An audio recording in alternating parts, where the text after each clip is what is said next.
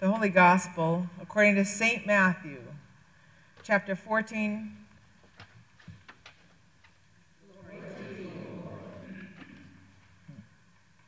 Now, when Jesus heard this, he withdrew from there in a boat to a deserted place by himself. But when the crowds heard it, they followed him on foot from the towns. When he went ashore, he saw a great crowd, and he had compassion for them and cured their sick. When it was evening, the disciples came to him and said, This is a deserted place, and the hour is now late. Send the crowds away so that they may go into the villages and buy food for themselves. Jesus said to them, They need not go away. You give them something to eat. They replied, We have nothing here but five loaves and two fish. And he said to them, He said, Bring them here to me. Then he ordered the crowds to sit down on the grass.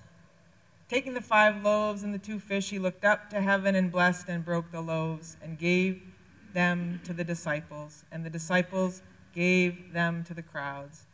And all ate and were filled. And they took up what was left over of the broken pieces, 12 baskets full. And those who ate were about 5,000 men, besides women and children the gospel of the Lord. You, you may be seated. Oh, gracious God, oh, gracious people, we gather and hear the stories. We remember, we breathe, and we share in the hope, in the joy, in the sorrows of life. Oh Lord, Bless our gathering. Bless our joining. And bless our hearts. Through your Holy Spirit, we pray. Amen.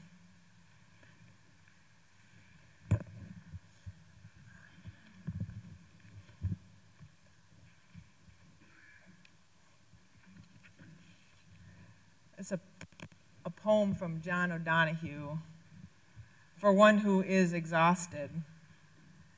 You have traveled too fast over false ground. Now your soul has come to take you back. Take refuge in your senses. Open up to all the small miracle you rush through. Become inclined to watch the way the rain when it falls slow and free imitate the habit of twilight, taking time to open the well of color that fosters the brightness of day. Draw along the silence of stone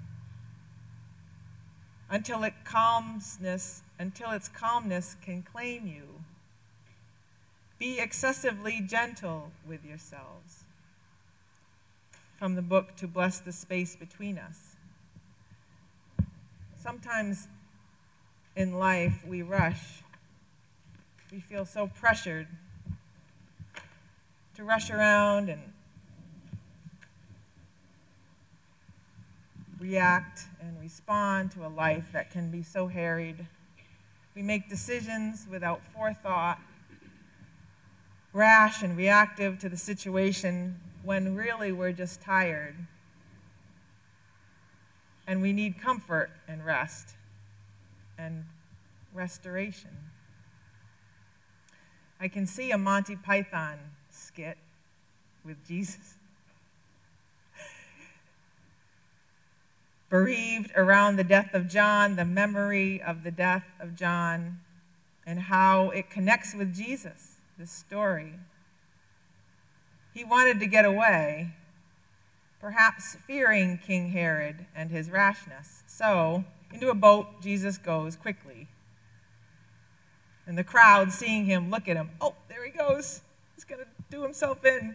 He's really scared. So they're following him, and Jesus is quickly rowing away on a boat, looking at the crowd, saying, Can I not get a moment of silence and quiet when I just can be by myself? And the crowd follows him on the shore and he goes in the boat. And finally, the crowd ends up on the other side and Jesus sees him again. Both bereft in their sadness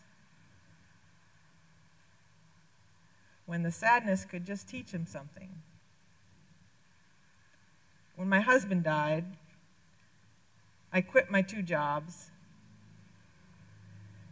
and I started a small job at a little hospital. I took my 401k out and I lived off that. And I slowed down. I let myself feel the loss and I cried. I took walks, I climbed mountains, I took trips. I swam in the ocean. I visited gravesides of family. I spread Bear's ashes on Lake Michigan and bought him a plot and brought the stone to Chicago. Matthew depicted how popular John was and what qualities made him so absolutely amazing. He was unique powerful, clear, unafraid to speak out what he believed. In Matthew 3 4, now John wore clothing of camel's hair with a leather belt around his waist, and his food was locusts and wild honey.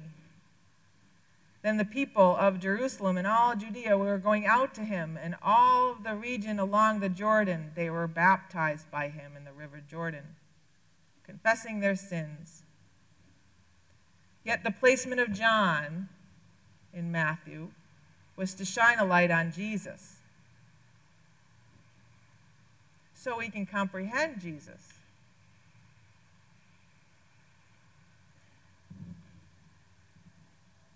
Our text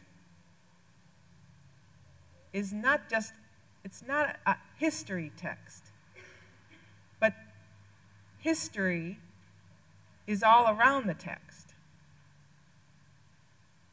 They have history in the text, they have his, it's history behind the text, it's history in front of the text, what we bring to the text, the story of our faith, the story of the faith of generations.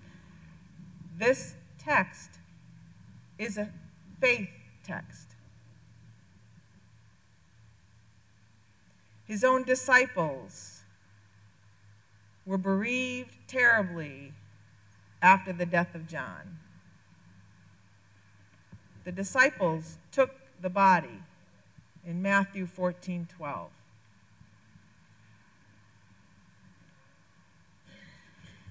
Just before the reading we have.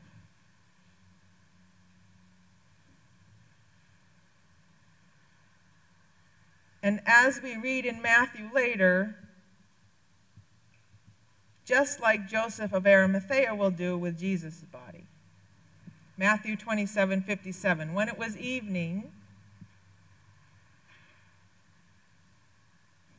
there came a rich man from Arimathea named Joseph, who was also a disciple of Jesus. He went to Pilate and asked for the body of Jesus. Then Pilate ordered it to be given to him. So Joseph took the body and wrapped it in a clean linen cloth and laid it in his own tomb, which he had hewn in the rock. This came just before Jesus got in the proverbial boat. 14 begins with King Herod, who'd heard about Jesus and the mixed reports the people gave. Jesus was not liked in his hometown. And perhaps Herod heard complaints and rumors about this pesky Jesus. In Matthew 14, Herod said to his servants, This, as in Jesus, of whom he here reports, is John the Baptist. He has been raised from the dead. In Judaism, there was a belief in resurrection. And from this reason, these powers are at work in him. The king of Israel, Herod, was supposed to take care of the people. Herod, Herod, oh gosh. I tried this morning. Herod, oh well, there you go. This is just one text about Herod. I'm sure there are others. The Harper's Bible Dictionary. Well, there's a family of Herods. The family of the name of a family of Idumean origin with strong connections with the Roman government, who, from the time of Queen Alexandria, 76 to 67 BC, became centrally involved in the affairs of the Jewish state. Members of the family, Herod, under a variety of titles, governed Palestine and adjacent areas from 55 BC until near the close of the first century AD. The name Herod is Greek and originated with a shadowy ancestor about whom, even in antiquity, little was known. Two ancient traditions make him either a descendant of a notable Jewish family with a lineage traceable to the Babylonian exile, or a slave in the temple of Apollo in the Philistine city of Ashkelon. Neither can be proved. Well, maybe there's somebody that is looking at it.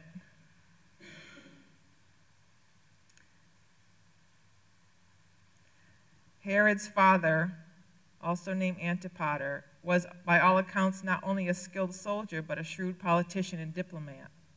His successful intervention in favor of Hyrcanus II in the later struggle for supremacy with his brother Aristobulus, coupled with the outstanding service he rendered to Pompey and Julius Caesar in their campaigns, earned him Roman citizenship and the post of a procurator of Judea, granted by Caesar in 47 BC. We know in our text Herod's birthday came, the daughter of Herodias danced before the company, and she pleased Herod so that he promised an oath to grant her whatever she might ask. Prompted by her mother, she said, Give me the head of John the Baptist here on a platter. The king was grieved, yet out of regard for his oaths and for his guests, he commanded it to be given. He sent and had John beheaded in prison. The head was brought on a platter and given to the girl, who brought it to her mother. His disciples came and took the body and buried it. Then they went and told Jesus.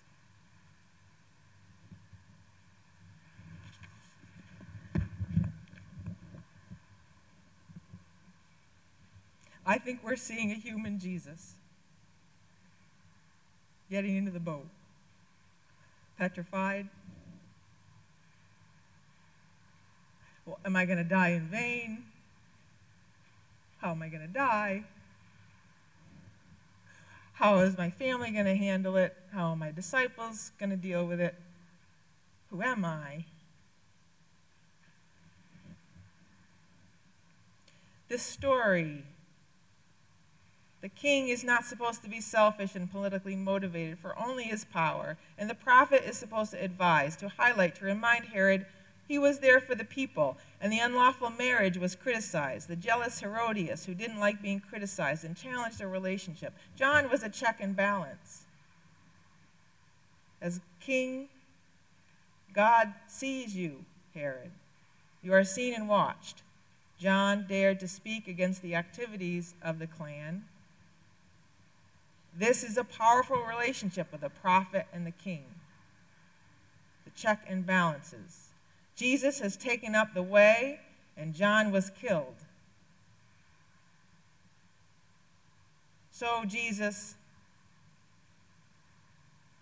unsure, bound in John.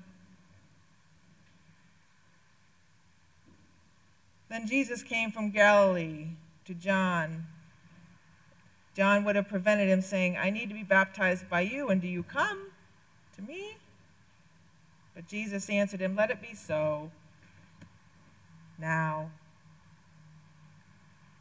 For it is proper for us in this way to fulfill all righteousness. And he consented.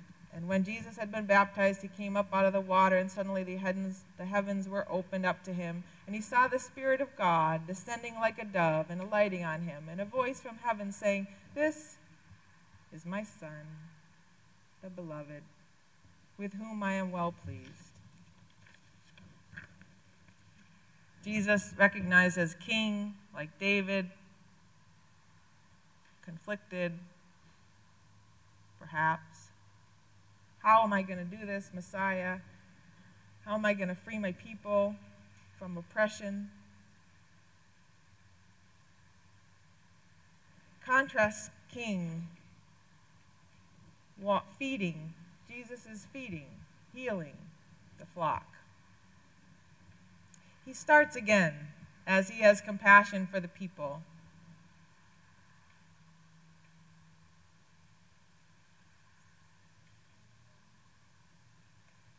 they finally, with Jesus, face the sorrow. Sore and hungry, the disciples say, Send them away. You feed them, Jesus said.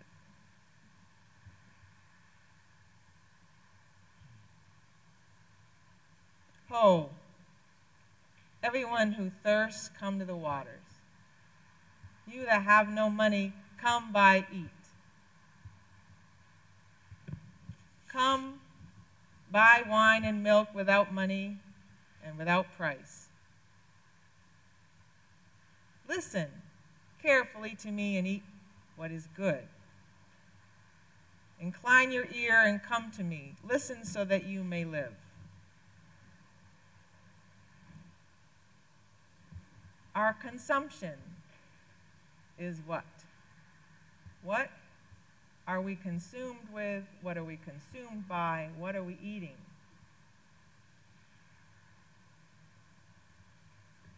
Sometimes I can go through a dozen donuts. Well, a little mini donuts. I just ate them. what are we consuming?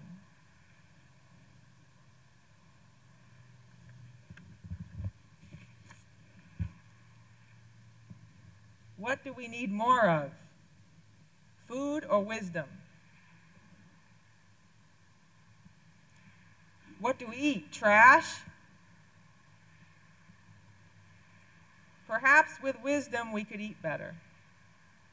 This is a funeral service. My interpretation. Their own in exile under occupation,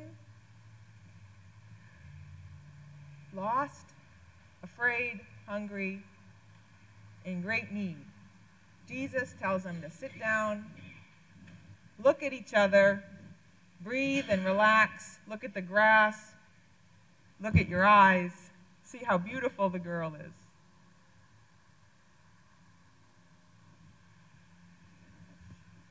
I've been on mountains, I don't know, I try to bring some food with me. The women are not going to leave home without some food.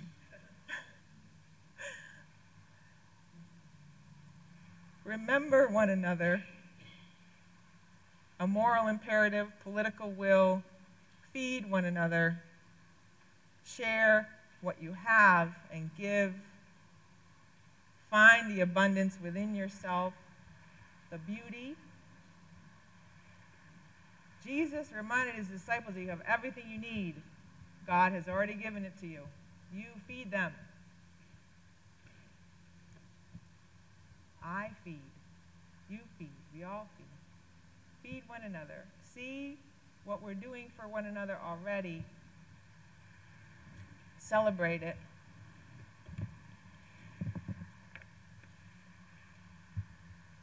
Grieve together. Recognize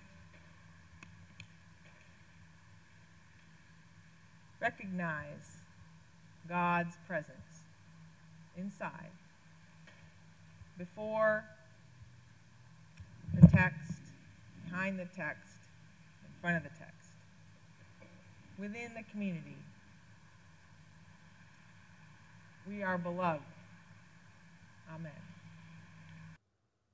Thank you for listening to this week's sermon from Holy Trinity Evangelical Lutheran Church in Newington, New Hampshire, part of the Evangelical Lutheran Church in America. You can find us at htelc.com, and don't forget, you are loved.